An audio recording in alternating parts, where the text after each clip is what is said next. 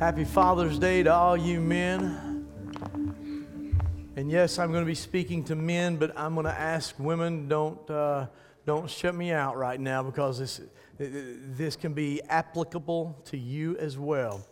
And, and I'm believing for God to do some things in this house. And uh, I, I, just, I, I've had a stirring all night and all morning. I was up and down and just, I, I can't wait. As we were worshiping, I was reminded of a scripture that I read this week, and I believe it's Judges chapter 3. And uh, I think I got it marked. Let me just read this to you. Yeah, here it is. In Judges chapter 3, verse 31, it's just a simple verse. It simply says this After Ehud, how would you like that name? Yo, Ehud. After Ehud came Shamgar. Getting better, isn't it? Son of Anath. Man, that's some names right there, fellas. Thanks, Mom. and it says this about him it simply says, who struck down 600 Philistines with an ox goad, and he too saved Israel. That's all it says about him. I Googled him, and there's only one other verse that mentions this joker. But he says, Shamgar struck down 600 Philistines with an ox goad and saved Israel. Now, I had a dear pastor friend that used to always tell me this. He would say, Scott, you are a good man, but there's no demand for good men. I love you, but there's no demand for good men. Thanks, buddy. But I want to proclaim this morning there may not be a demand for good men, which I believe there is, but there is a demand for great men. There is a demand in this generation, in this society, in this community for great men to stand up. And I believe Shamgar was a great man. He was a great man. And this morning, it's not just about being a, a great father, a, a, a great husband, but it's about being a great man. I want to be that great man. I want to raise up young, great men, men to grow up to be great men. And there's certain characteristics that have to exist in a man's life for him to be a great man. And I want us to look at some simple principles. You, you may look at me and say, Oh man, I knew that. And if you do, I'm going to look at you and say, Why ain't you doing it? the women laughed, the men looked at me. But I want us to look at these principles that it doesn't matter if you're 16 or you're 96. They're principles that will make us great men. There are things that each one of us as men should have in our lives. And I'm just going to jump right in here. Number one, you should be a protector. You should be a protector. You should be protective. You should be concerned about your household's well being. You know, Hannah, I've never heard you amen me in a service. But after this next statement, I should, you should blow my hair back what little bit I got. Because you're, if, you're, if you are a protector,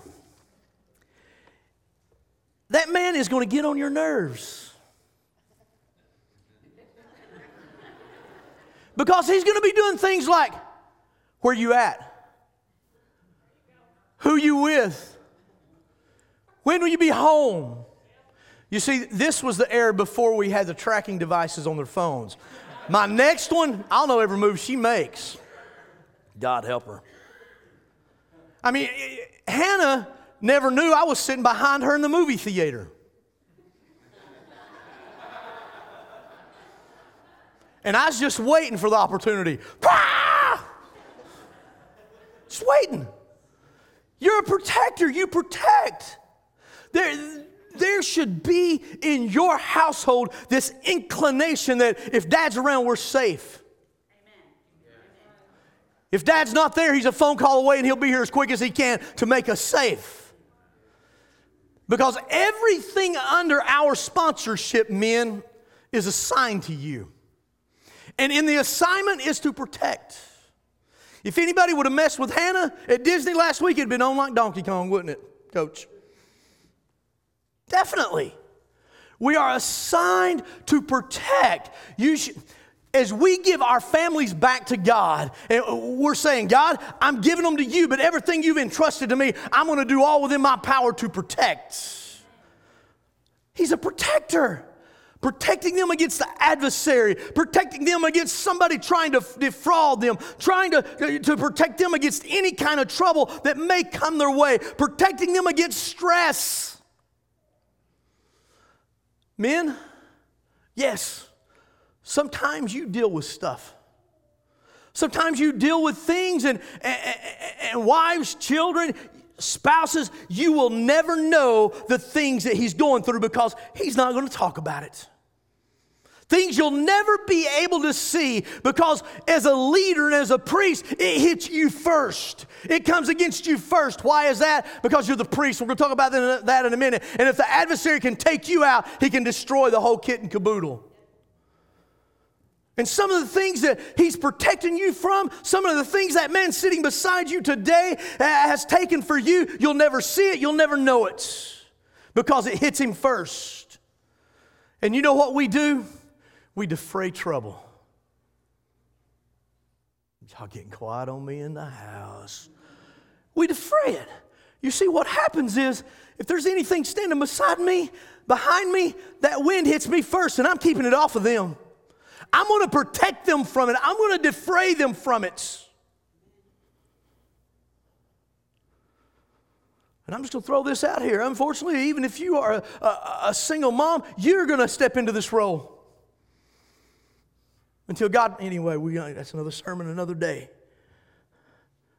Brother, brothers, let me just, here lies the problem in being a father. Most people don't realize your worth until you're gone. I never realized what my father did for me and how my father stood for my family. I never realized how much he protected us from, how much he defrayed from me until he was gone. I never knew until my father was deceased how much he took care of us. Because after you're gone, the full wind hits them right where they're at, and they say, Lord, I didn't know Fred did so much. Lord, I didn't know how he handled that. I didn't know he took care of that. They don't appreciate you now because they don't see. You're the blocking wall, you're protecting, you're guarding, there's things that I may carry home and, and she may realize something's wrong because I'm not saying anything, but she'll never know. My kids will never know because I'm protecting them. It's part of being the protector. And everything that, that would hit you, and, and when you're gone, all of a sudden they got to deal with it. Let me give you an example. Elisha followed Elijah, and all he had to worry about in this time was pouring water over his mentor's hands and feet. That's all he had to worry about. But when Elijah went up in a chariot of fire, all of a sudden Elisha scrambling, looking for the mantle of the man of God from the old man, and he's trying to wrap it all together. And he said, I got to get back across this river. He got us through he parted the water, we walked through. Now I got to get back. Hmm. He was simply saying something like, if Elijah was here, I wouldn't have to deal with this. If Elijah was here, I wouldn't have to do it.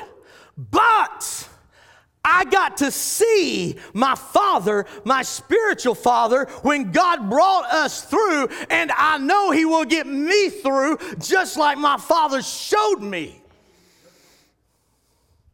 Mm. Did anybody in the house hear that? He will get me through. Mm things will hit you because you are the protector. Ladies, young ladies, if he comes home complaining, if he comes home whining, oh my, about everything that he has faced that day, there's a good indicator he's not going to be the man you think he is.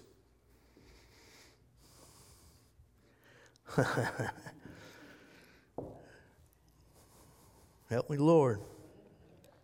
Because some of the protection that you are going to provide is in your silence.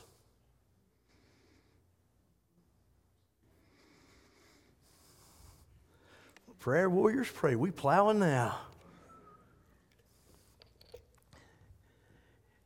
You see, you deal, you deal with it, men, with your mouth shut.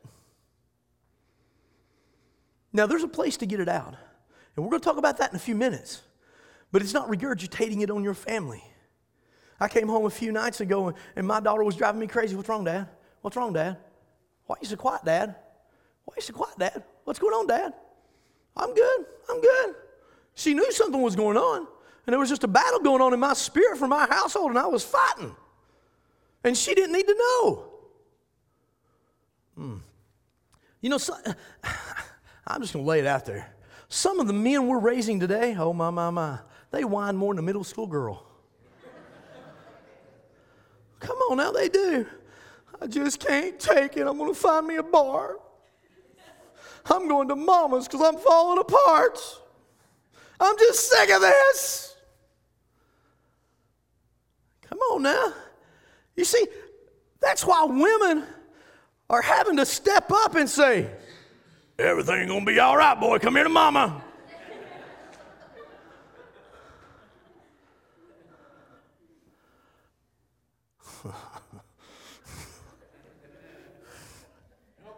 yes, please. Folks, if you're to raise a young man to be a man, to be a father, to be a husband, you got to let him be exposed to some trouble.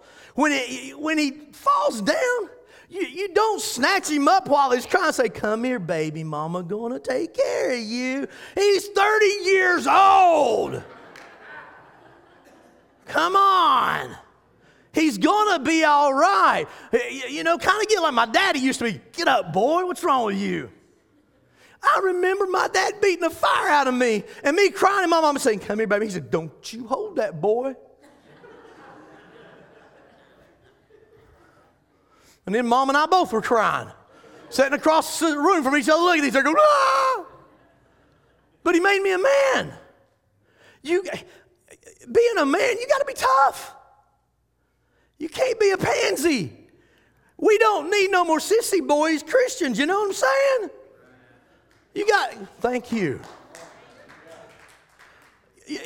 Life's not going to run over him. Life's not going to run over you. Quit, we've got to quit gooing and gawing over 35 year old men like they're toddlers. I love you, I love you, I love you. You see, that's the problem. I, I wholeheartedly believe. Charlotte, you may have to have the car started after I get done here. I believe, hmm, help me, Jesus, to say this the right way. The problem is that this generation is waiting for somebody to come kiss the boo boo and say it's going to be okay. It's going to be okay. We're going to make it better. And I'm going to leave this section of the sermon to this man up. Please, man up. Okay, he's a protector. We'll move on. Man up and be the protector. Here we go. I got to go before somebody gets upset with me. Second characteristic you got to have is you got to be a provider. A great man is a provider. And, and, when I say provisions and provider, I'm not just talking about bringing home the money bringing the bacon home. I'm not talking about having a role for them. That's not what I'm talking about. You provide wisdom, you provide friendship, you provide counsel, you provide a, a great perspective, you provide uh, camaraderie, you, you, you provide insight, you, you provide a, a giving spirit. In other words, He adds to your life, He adds to you. They add into your life. Your life is richer, your life is fuller because they have come into your life. It's not an issue of who makes the most money. Oh. You see, he's still the provider. You may make more money than he does, but he's still the provider. You see, he's a contributor, he's a giver. Girls, if he's got a stingy spirit, I wish all my engaged girls were in here today. If he's got a stingy spirit, kick him to the curb now. Boot him. I don't care how fine he is. Hannah's still trying to convince me how fine O is. I don't see it. I mean, I look at him and say, bless his heart. I love him, but bless his heart. And I'm just kidding, no. No, I'm not. He's a provider, he's a contributor. He has a giving spirit. If he does not have a giving spirit now, get rid of him because he's going to stay that way and it's going to get worse the older he gets. Now, I'm not talking about giving you everything you want. I'm going to go ahead and keep picking on Hannah. She's here. I ain't got to pick on her in a long time. Because if women, if you're like my daughter, Chase Bank can't provide what you want. They don't have enough money to do it. I'm talking about providing for your needs, not just monetary needs, but providing for you. Did you, it should be in a man's DNA to be a provider, to be a giver. Did you know that God, when God created man, it says in Genesis that He created him in His likeness and He created him in His image. And one of the names of God is Jehovah Jireh, which simply means that He will provide. So it should be in our DNA. The provision should be in this masculine DNA that we are a giver, that we're not a taker, that we're there to provide. You are built to be a giver, not a receiver. Wow. We should teach our young men to be givers. I'm always on my girls about manners. And if I hear one of them not say yes, ma'am, or no, ma'am, or yes, sir, I give them that eye. And they know what I'm talking about. That's part of training them up to show that respect, to give that respect, to provide that respect. Yeah, we hear them come home, and a man will come home and say, Dad, I'm in love. She's beautiful. And I'm a man, and I'm gonna marry her. Where are you gonna live, boy? You ain't staying here.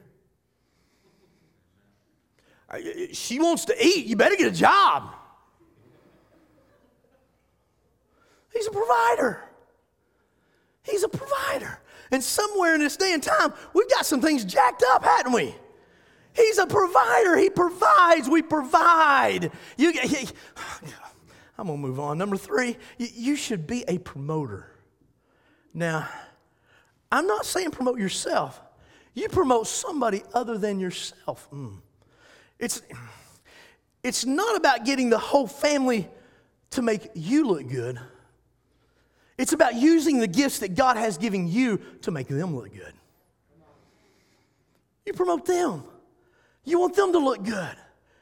If God the Father spoke about His Son and He said, This is my beloved Son in whom I'm well pleased, hear Him, listen to Him, hear him. Wow. You see, there, there ought to be a time in your life that you begin to recognize that it's not about you, it's about your household. I love you men in the house. Some of you elder men, you could come up here and preach this so much better. And I've watched your example. I followed it and I appreciate it so much. But we've got to raise up men of God who are the provider, who are a promoter. You see, men are fighting us, men, not just to get you. He's not throwing all that stuff in front of you just to get you. Because most of us who are 30 and 40 and over, you're probably already dysfunctional.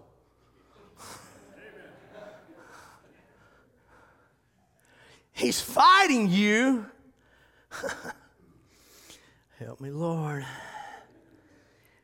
he's messing with you, trying to get you to do something so stupid that it's going to mess your kids up.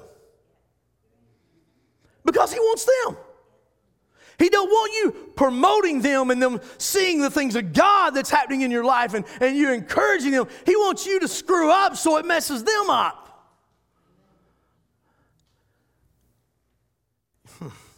so that that generational curse that's been trickling down continues to trickle down. But it's time we break it and say, no more. I may have had to deal with it, but my son and daughter and my wife are not going to have to fool with it. We've got to promote. I'm going to stand and see the salvation of God so this does not happen in my children's life. Men, sometimes you just got to stick it out. Go back to something I said a little earlier. Sometimes you just got to man up and stick it out until the love returns.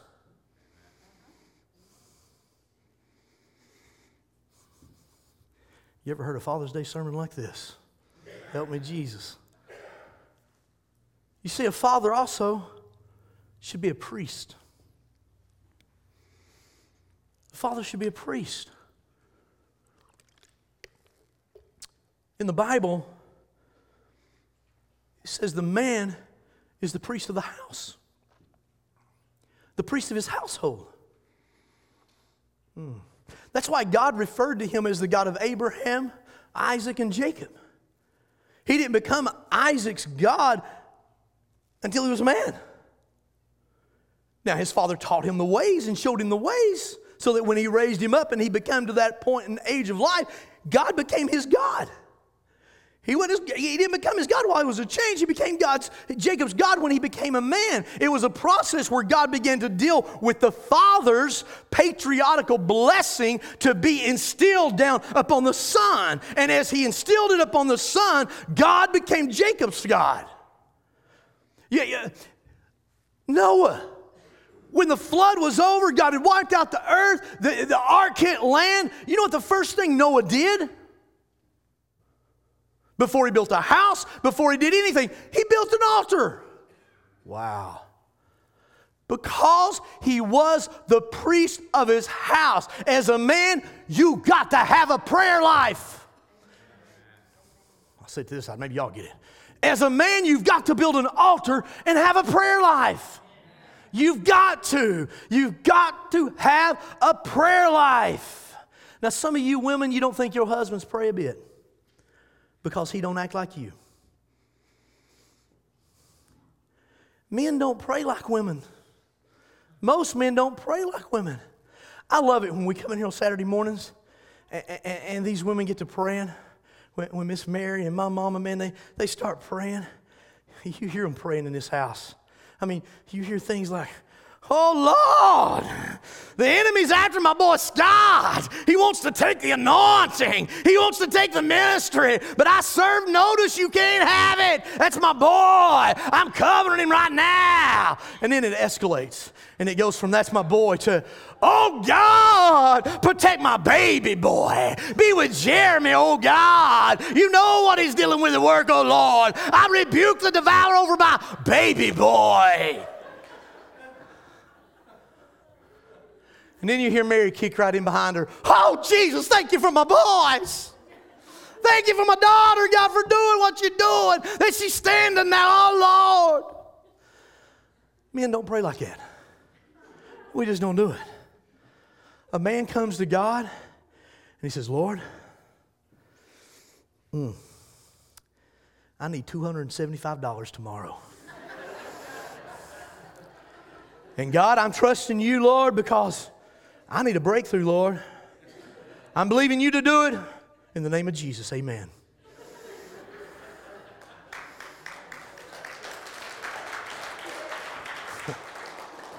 Ain't that the truth, fellas? We're, we're different. We're wired different. And then she comes in and she said, We wouldn't be in this mess. You've been praying. He did. You just didn't hear him. You didn't hear him. A man should be a praying man. You can't, men, I love you. I love hanging out with my brothers. I, will tell you, I had so much fun shooting guns and watching you guys uh, a few weeks ago. That was so funny. Uh, some of them had never shot a gun. It was hysterical. We gave them the biggest caliber there was and about knocked them on their hind end. It was great. I think Bobby's the one said, Watch this, watch this. I love hanging out with you. But you just can't come to church. You got to have a prayer life. You got, this is why, you got to have a place where you turn it over to God. Because remember, you're at the front. You're the protector. It's hitting you before it gets to anybody, and you got to have somewhere to take all that stuff and give it to Him. You've got to have a prayer life, to a place to turn it over to God. Because, man, if you don't turn it over to God, you're going to crack. I know you're a manly man. I know you are a stud. I know you got this under control, and you're all that. But you got to have a place that you could take this and give it to them. Because if you don't, you're going to break. You're going to flip out. You're going to lose control. You, you, you have to cast your cares upon Him. Oh, come on. You see, I'm not worrying if I turn it over to Him. You know, I think of my dear friend sitting back there in the back, Mr. Bob. I love this guy. What a man of God. But I could see him about 400 years ago when he drove the very first fighter jet that the United States of America had. And I can imagine his big old tall self getting in that cockpit. And I would, I would venture to bet the first thing you did was turn it over to God. Lord, you got to do this if I'm going to see my family again. And just as seriously as he took flying that fighter jet off of that aircraft carrier, you too have got to take your household, your family, and your, your cares so seriously to turn it over to Him. And I thank God that He answered for Mr. Bob, and the same God that answered for Mr. Bob will answer for you if you will turn your cares over to Him. Mm. Turn it over to the Lord. Guys, let's just get real for a minute. You've, people are going to come to you and turn it over to you. I'd say Todd hears so many complaints every day from the crew he manages. They sound like a bunch of teenage girls crying and whining, I bet. And they bring it to him and they bring it to him. And in order for him not to bring that junk home to Miss Cheryl, he's got to cast his cares upon the Lord. We got to have a place when people bring us the stuff, when your kids bring you the trouble, when your wife brings you the trouble. Y'all men are scared. Just kidding. You're smart. Your siblings bring you trouble. Everybody around you is bringing trouble. You, somebody hear me right now, you can't hold it. Men, I know just about every one of you. And every one of you is a manly man. But you can't hold it because you will crack at some point. I've counseled and sat with too many men that have let it go until the point of breaking. And when they lose it, they lose it. I love you, but you can't hold it You've got to cast it upon the Lord and say, God, I know you're going to take care of this. You want to be the best husband, the best father, the best man, a great man that you can be, you've got to learn to turn it over to Him. You've got to give it to Him. Folks, I'm just here to tell you, we got to have some praying men in this church. We got to, do I have any praying men in the house? We got to have some praying men in this church. We need some men in this house that knows how to pray. The Bible says in 1 Timothy chapter 2 verse 8, I desire therefore that men pray everywhere, lifting up holy hands without wrath and doubting. I desire to have men praying everywhere. 1 Thessalonians 5 17 says, pray without ceasing. Pray without ceasing. You know why God tells us to pray without ceasing? Because I'm here to tell you the stuff coming at you, it's going to come at you without ceasing. So you better be praying without ceasing. If you don't want the junk to take you over, you've got to be praying. And when they begin to see that when they throw it at you, Bobby, and then you take it to God, oh, it's going to turn. It's going to turn. You, they complain to you and you take it to God. If you don't take it to God, I'm going to tell you, you're going to collapse. You're going to collapse. There's times I've sat in the office and, and had four or five appointments in a row, and man, I'm ready to collapse. And I just got to come in here and I'll lay on my face and say, okay, God, this is your stuff. You take care of them. You can handle it. I can't. You got to intervene, God. This is yours. This is yours. I listened, gave them scripture. Now you got it. You take care of it, God. You see, some, wow, I'm just going to call it, the, help me, Lord. Some of you don't take it to God, and that's why you start going back to the bar and drinking. That's why you start smoking. That, that, that's, that's, why you, you, you can't carry all this crazy stuff, so you try to handle it and deal with it in various ways.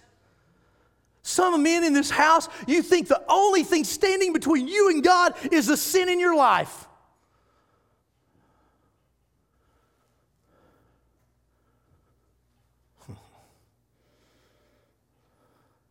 Men, the sin in your life is not your biggest problem. Your lack of prayer is your biggest problem.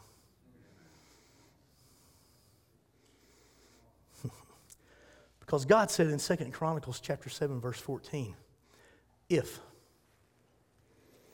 my people, if, let's bring it on home, my men who are called by my name will humble themselves and what? Yeah. If they will humble and seek my face and turn from their wicked ways, then I will hear from heaven, and hear this, and will forgive their sins. A prayer problem turns into a sin problem. The cure to the sin problem is to pray. Is to pray. I will forgive their sins and heal their land. In Scott's interpretation, you know what that's telling me? God says, Don't worry about the sin. I'm going to forgive the sin. I will heal your land. My problem with you is you're not praying.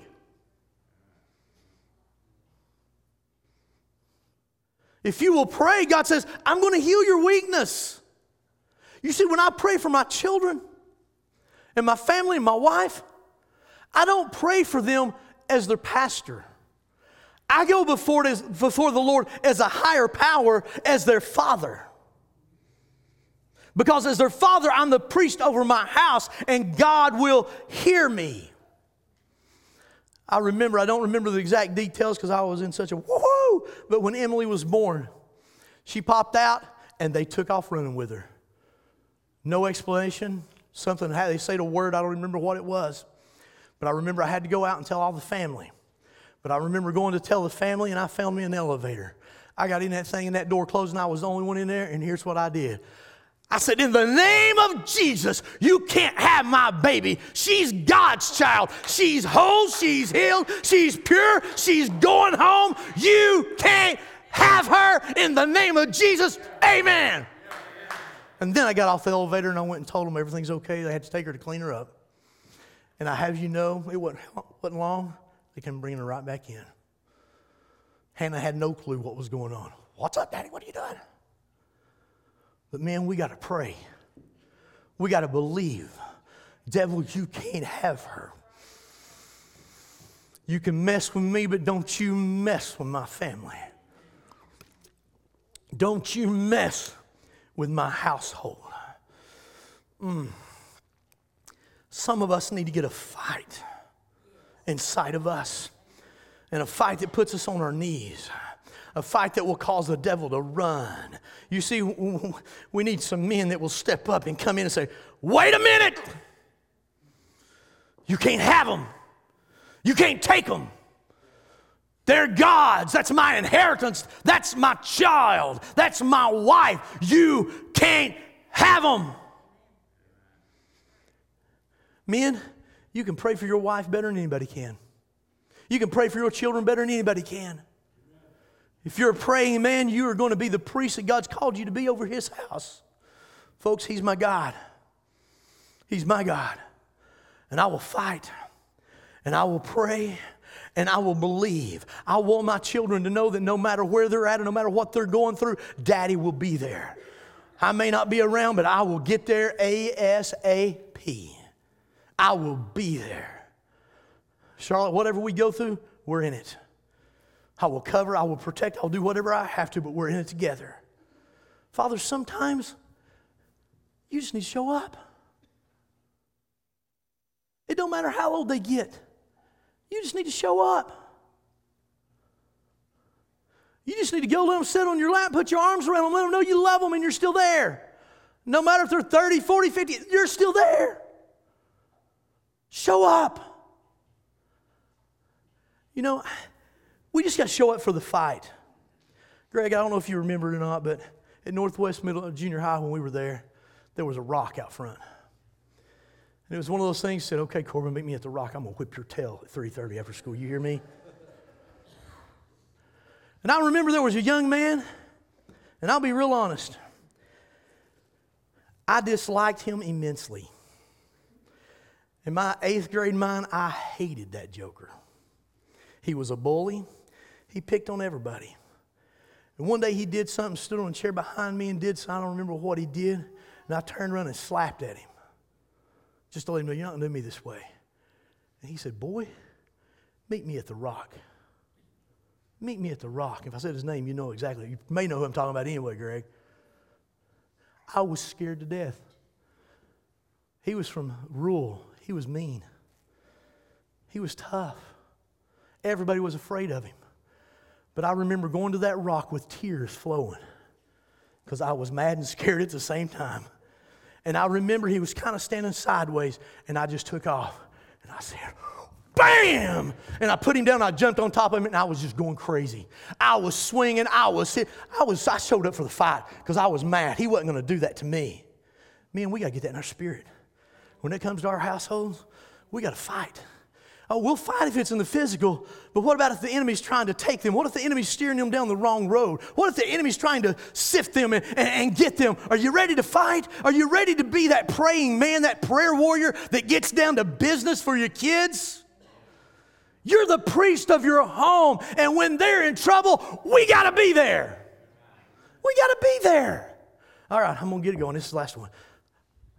This one may flip some of you out. But a good father, a good man, you're going to be a prophet in your household. And let me tell you what I mean by that. You prophesy to your children, this is what I mean.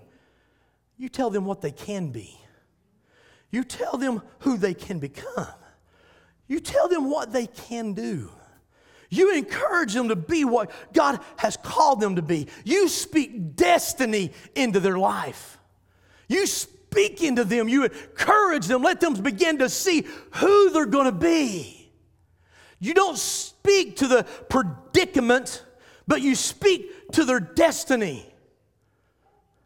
I remember my children going through issues, and boy, it'd been easy to say, What were you thinking, you big idiot? You big dummy! You knew better than this. But we have got to look at them and, and not focus on the predicament, but begin to speak into them and tell them, You're better than this. You can go further than this. This is not the end of your life. This is a stepping stone. Then get back up. Let's fight. We're going to get through this. You're going to make it. You've got destiny. I see it in your spirit. You're a winner. You don't even recognize it. You don't even see it right now, but you're a winner. Don't quit. You got to speak over them. We got to speak over them. You got to speak over them.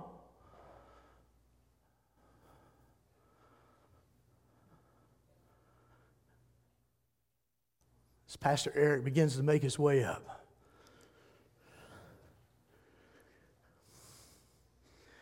I think every man in this house ought to have a little preach in him.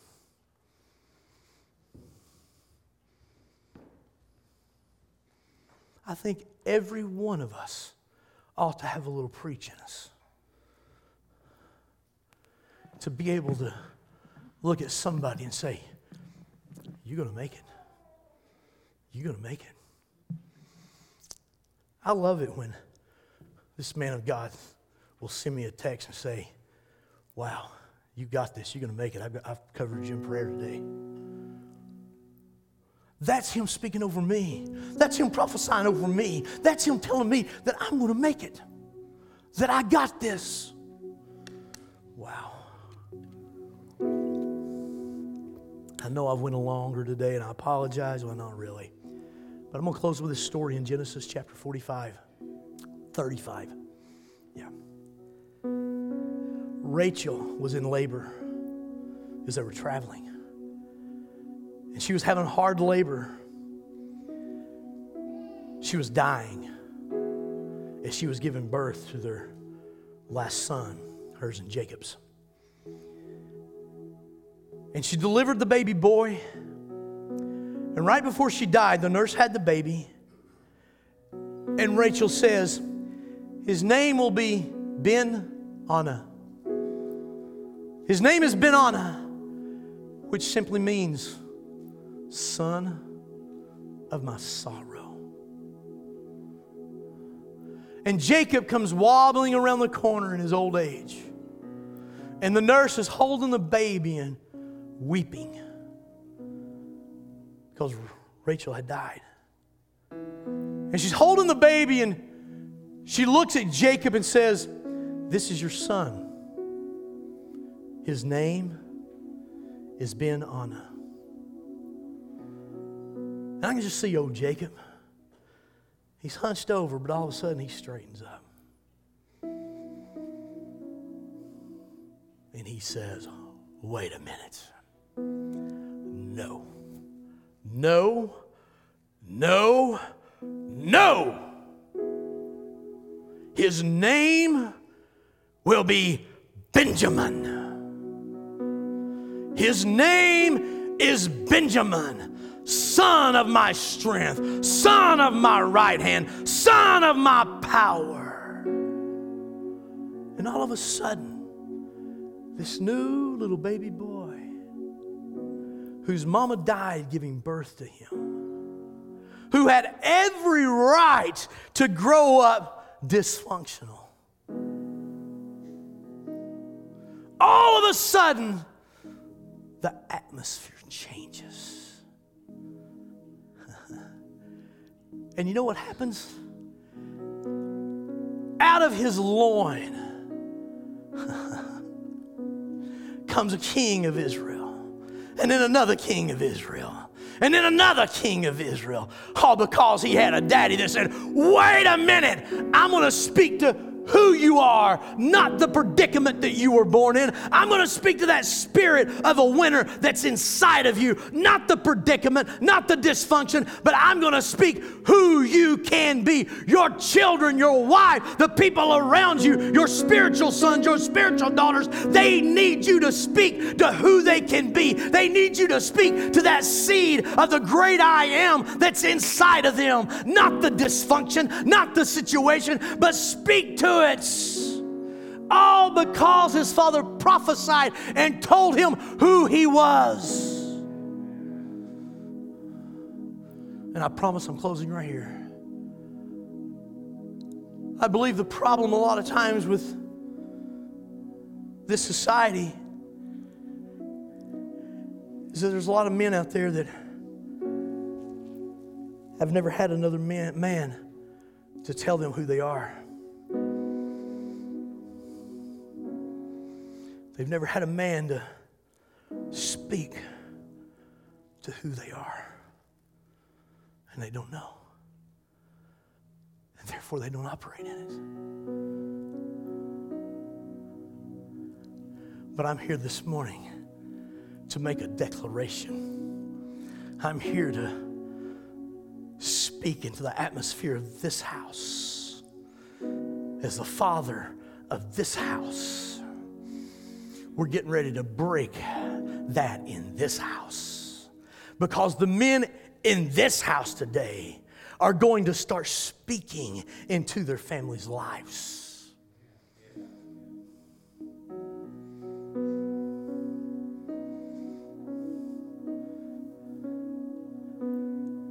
Here's how I'm going to close. I know we're nine minutes over. But I want to ask every man, every young man in this house that wants to be that man to join me right here for a moment. While everyone is seated, if that's you, I'm just going to ask you to join me. I'm not going to linger. We're, we're going to move right on.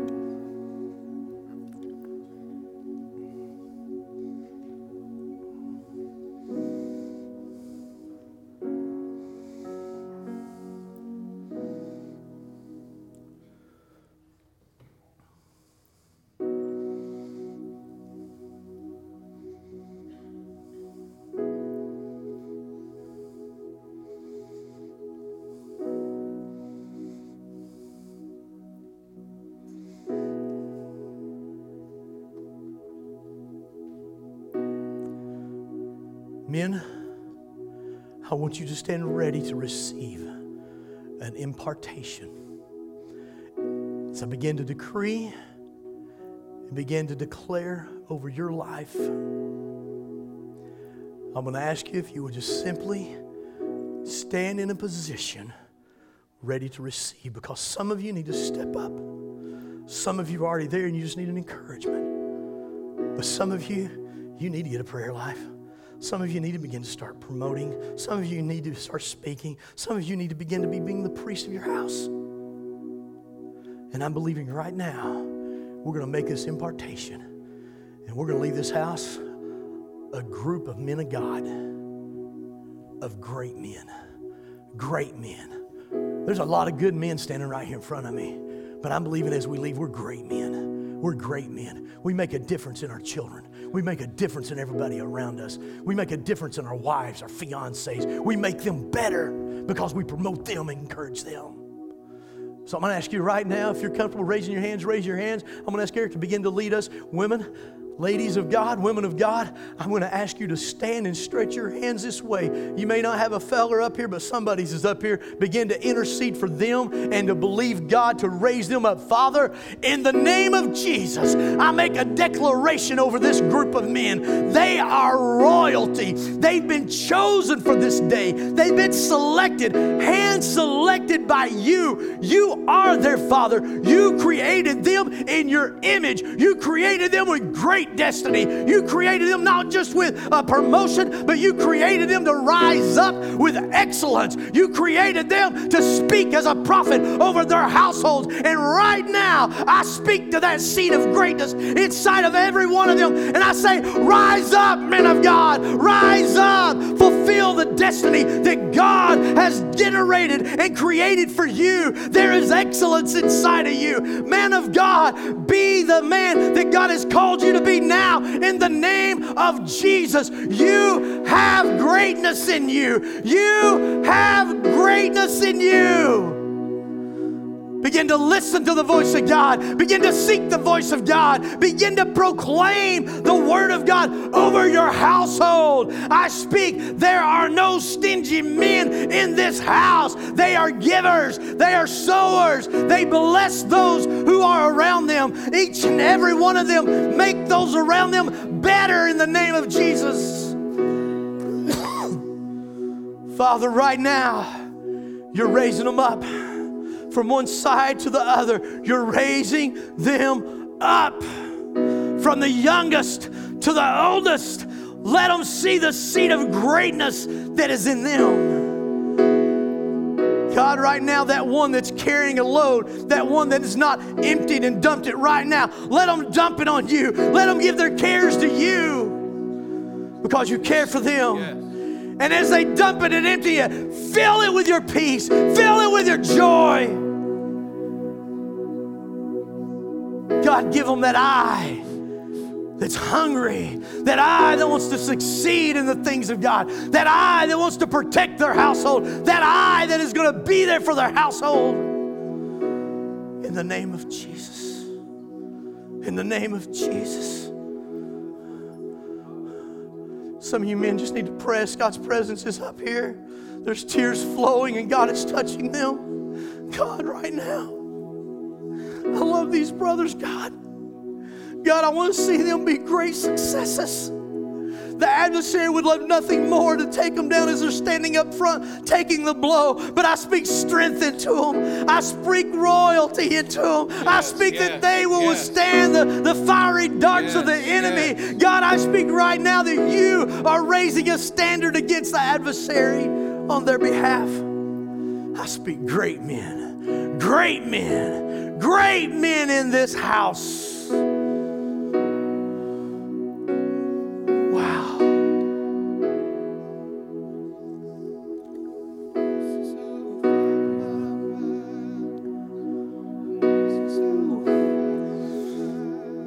To ask you to stay right where you're at for just another second.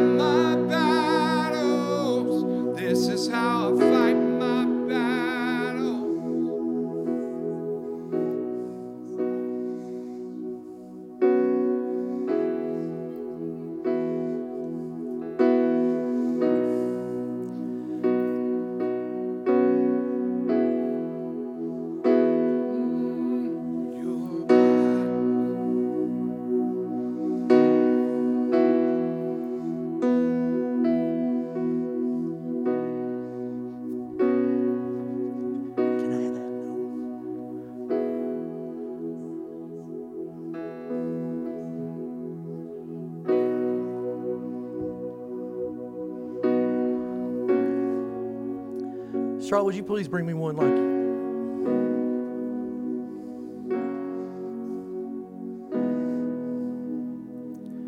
We want to recognize these men. I know it's just a simple little gesture, but it's kind of neat. It kind of goes along with my sermon.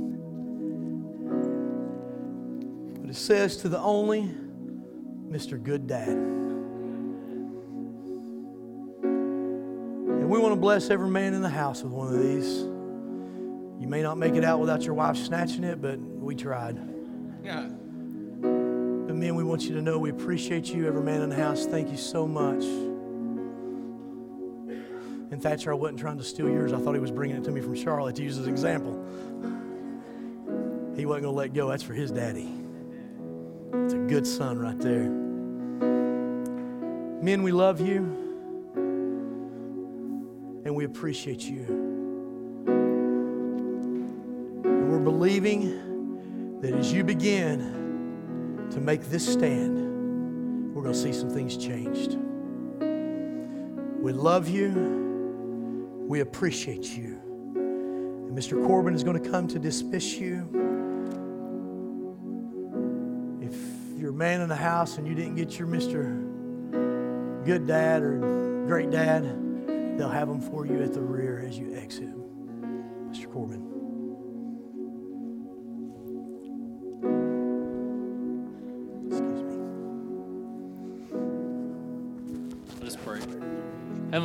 Thank you for this time together. Uh, we thank you uh, that you have brought us to this place. God, that you're speaking truth, you're speaking life, you're speaking power uh, over the people in this room. God, I pray that uh, as we leave here, the men in this house, God, we begin to stand up, we begin to take our places, we begin uh, to follow your way. And God, that we are the man, the men that you have called us to be. Father, I pray for all the dads in here today that they have a fantastic Father's Day for the families to enjoy uh, with one another. And for those who uh, today is difficult, God, I pray that you just give peace and comfort uh, over each of us today as we leave this place. Father, we love you. We thank you. It's your name we pray. Amen.